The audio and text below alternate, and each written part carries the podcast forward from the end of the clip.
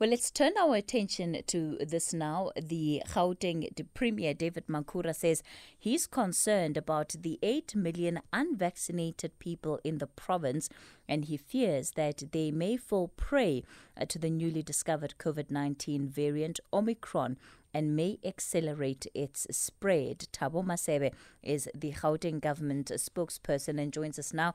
Mr. Masebe, good morning to you and thank you for your time today. Good morning, Kathy.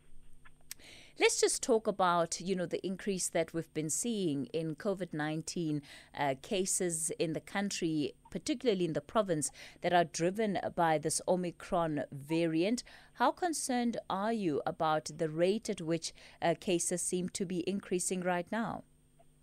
Of course, we are very concerned, and what concerns us more is the fact that some of the people who are contracting the virus might actually end up getting seriously ill and requiring hospital care. That's really our concern. That's why we are urging people to get vaccinated so that they are protected against severe illness, hospitalization and death in the event they do contract the virus. While we do have a high number of people that are not vaccinated, there's still quite a lot of, people that have been vaccinated. How does this affect your preparations then in terms of the amount of capacity you think you may need for the peak of the infections? Our preparations, we've worked with the experts and scientists. They have done the number crunching. And their modeling tell us that we might expect that up to about 4,000 people would require hospital care at the peak of this new infections that we are seeing, which is expected to be within the next 2 weeks. So we are ready. We do have sufficient capacity at both public and private hospitals. But of course, we would prefer that people do take care of themselves so that they don't find themselves needing to be hospitalized. Mm. Compare that to us for the kind of capacity that you would have needed in the previous waves of the virus. So whether it's the third or the second and maybe even the first.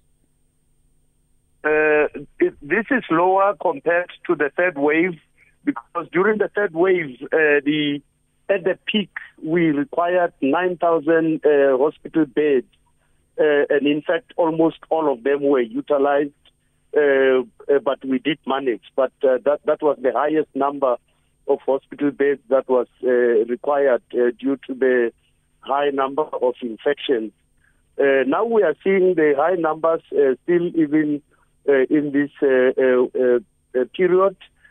But the projections by the modelers is that we can expect up to 4,000, that we would need about 4,000 hospital beds at the peak of the infections, as I said, which is going to be about 2 weeks' time. And we are confident that with the current capacity, we will manage. We do have more than that number of 4,000, and should the number exceed that, we also are able to repurpose more hospital beds so that we can care for people who test positive for COVID and who need hospital care. Mm. We'll continue this conversation with Thabo Masebe, the Gauteng government spokesperson, after this quick break. Is your shopping list longer and your time shorter? Dis-Chem Delivered's got you covered. From healthcare essentials to baby food, beauty and toiletries, whatever you need, Dis-Chem delivered. Download our easy-to-use Dis-Chem app and shop over 7,000 Dis-Chem products at in-store prices that will be delivered to you within 60 minutes. Now you can relax while we deliver your essentials to you. It's that simple. Dis-Chem delivered from us to you on demand. #SFM Talking Point. We continue the conversation on the talking point, and we are in conversation with Thabo Masebe. He's the Gauteng government spokesperson. We're talking about the level of preparedness and readiness for the fourth wave, effectively, of COVID-19 in the province. So, Mr. Masebe, a lot of people are going to now be focusing on what they can expect going into the festive season around, potential travel restrictions, potential lockdowns, with Gauteng being the province that is currently the most affected. What are the conversations that government is having on how it will approach any potential lockdowns? Well, we all want to enjoy the festive season without any lockdown. But the choice is ours. If we want to enjoy the festive season without lockdown, we have to get vaccinated. We have long said we need to get 70% of the adult population vaccinated so that we can all be safe during this wave of infections. So again, we really want to call on the people to get vaccinated, those who are not yet vaccinated, to get to the nearest vaccination site and get registered and so they can get their jab. It is very important, and we're going to spend the next week, actually the Vuma Vaccination Week, talking to people everywhere in the province, especially in the areas where we know that the numbers of unvaccinated people are still high. So really we would like to appeal to all the people of Gauteng, let's get vaccinated, because the vaccine is the best weapon against COVID-19. Even this Omicron variant, those that are vaccinated tend to be protected against severe illness, hospitalization, and death. We've seen that. The number of people who are now admitted in hospital, most of them are actually unvaccinated, which does give an early indication that the vaccines do indeed protect against hospitalization. So we really want to make an appeal to all the people, let's get vaccinated so that we can be safe, but also so that we can avoid lockdown.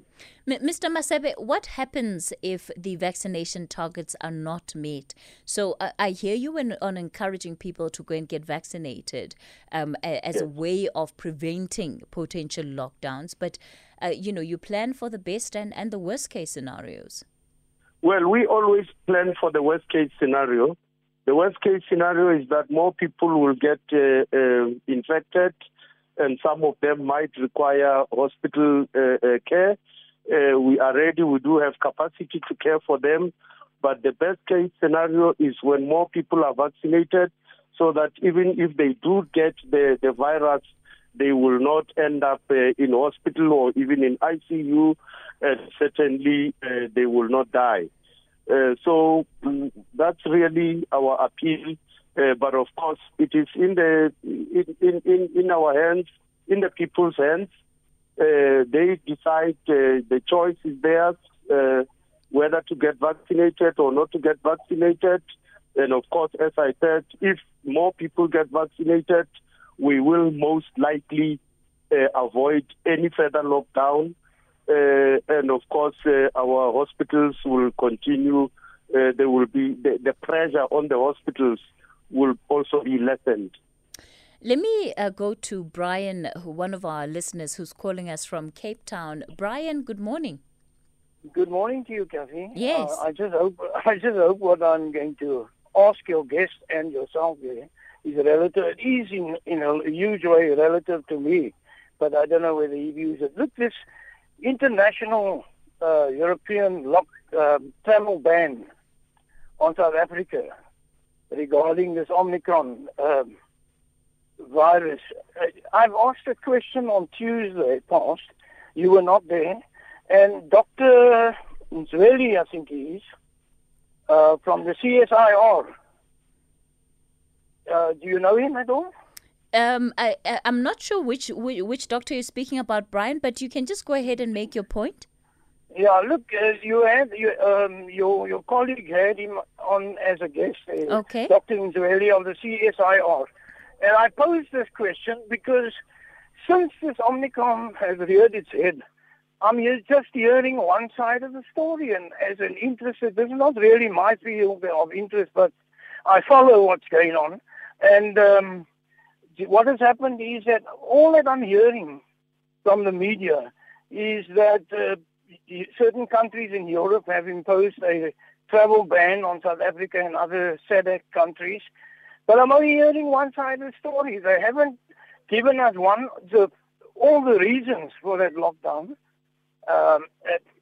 and also which countries. I mean, on Sunday, it was only certain countries in Europe, and then Monday we heard on the news that it was also, in addition to that, was the USA imposing a travel ban, and Ethiopia, even an African country, and Japan, and there was noise about Australia.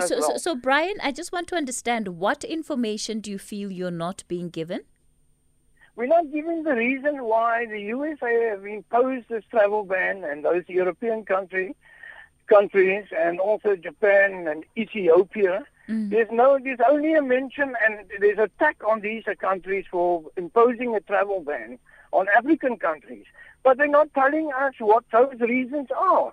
I mean, previously with the first travel ban, Britain had mentioned that they don't want to accept the South African travelers because of the certificates which were handwritten. As a result of all the corruption in the country. Now, my question is, second time round, I'd like to know what all those reasons are. Given the fact that there's such a high, over 2 billion has been looted from PEE funds. Yeah. And that would lessen the infection, the inoculation of, or the vaccination of these, of the virus, of the vaccine.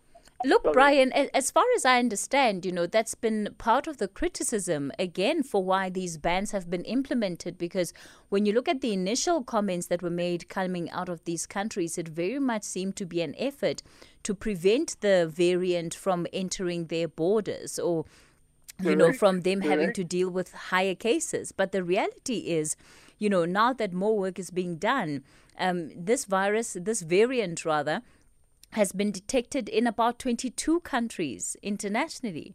And, and it was detected in some European countries even before South African scientists had made the announcement about Omicron. So it's been circulating in, in parts of Europe since at least the early parts of November. Yeah, but I mean, what I would like, I mean, the media must tell us these are the reasons that they have banned South Africa and other countries in the SADC region from entering there, Okay. All right, Brian. Because we only given one side of the story. It's not acceptable, you know what I mean? Okay, Brian. Okay. Let's leave it there. Let's leave it there for this morning. Brian out in Cape Town. It's 10:30. Let me go to the latest headlines. I'll continue with Thabo Masebe. Perhaps he also wants to weigh in on what Brian was saying. Zolekat Godashe, good morning to you again. Play your part. Reject and report abusers. Act and don't look away. Do not protect abusers. Report them. SAFM supports 16 days of activism. #moving from awareness to accountability. #SAFM Talking Point. We're taking a look at the state of COVID-19 readiness, particularly in Gauteng. Thabo Masebe is the Gauteng government spokesperson. I'll also take a couple of more calls. Mr. Masebe, maybe just a chance for you. I don't know if there's anything you wanted to weigh into the issue that Brian is raising on the reasons that were given by these countries for the ban on South Africa. Yeah, well, it's a difficult one, KP. But my own view is that It's better if the multilateral institutions of government are able to deal with these issues and provide leadership. And in this case, it is the WHO that should be giving that guidance. But in the absence of that, obviously, countries believe that they need to act in the best interest of their own citizens. And that's why you've seen a lot of unilateral decisions on this matter. But it would really be best if there was all of them were acting on the guidance of the WHO. Mm. Let me go we are affected as a province also because there are a number of people who ordinarily would have planned to visit South Africa, and some of them would have spent some time in Gauteng. And that is not going to happen because of the travel ban. But these are decisions that are made by the individual countries. There's really nothing we can do as the province. Mr. Masebe? All right, it looks like we've lost Thabo Masebe there, but we'll try and get him back up on the line. I want to take Makosonke. Makosonke, you're calling us from Jamlani. Good morning. Good morning. How are you? I'm all right. How are you? Okay. I hope you will be able to ask Mr. Masebe for me there. Yes, we're getting him back on the line. Okay. So can I go ahead and ask what I want to ask? Yes, you can go ahead. Look, I just want to find out from him that why would they expect the citizens of Gauteng to line up with the program of vaccinating while they don't have programs that stimulate the imagination of the citizens to line up with their programs? Why would they expect that? Because, you see, not only government, but I found that a lot of leadership, they don't bother themselves in being intentional in terms of stimulating the imagination of those that they are leading. Mm. But they expect them to comply with the vision that they're having. And I'm thinking, there's no link there. Why would you expect people to line up with your vision while you didn't actually intentionally deal with their imagination to be able to comply with whatever it is, whatever vision that you are having? Because right now, seriously, there's going to be a serious problem here.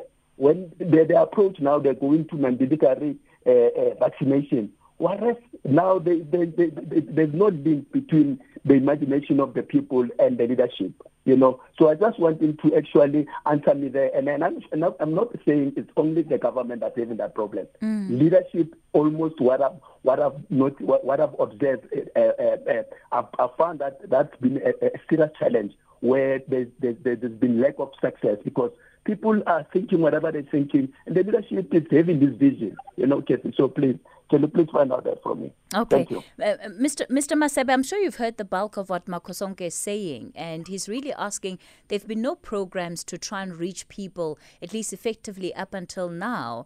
Why is there an expectation that people will simply comply because government suddenly says that it's urgent? No, I really don't. I would not agree with that. As part of vaccination, there's a lot of communication, a lot of outreach where God reached the.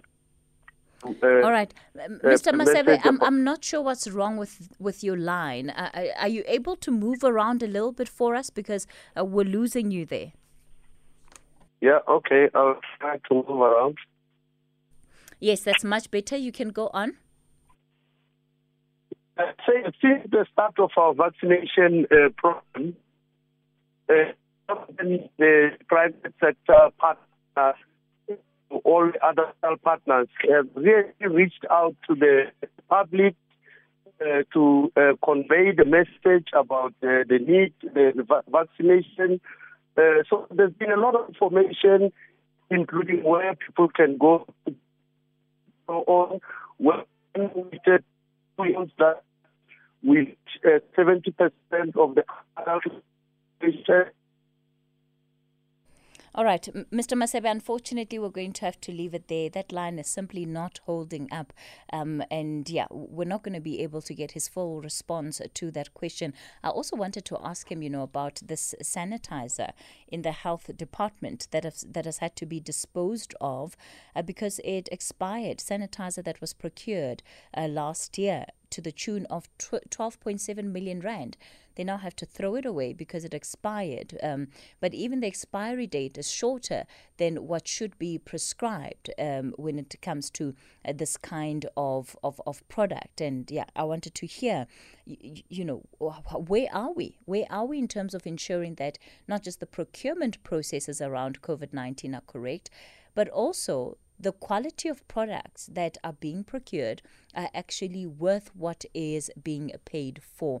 Unfortunately, we're not going to get to that either. So we'll take a quick break. I'm back with your voice notes, and then I will continue with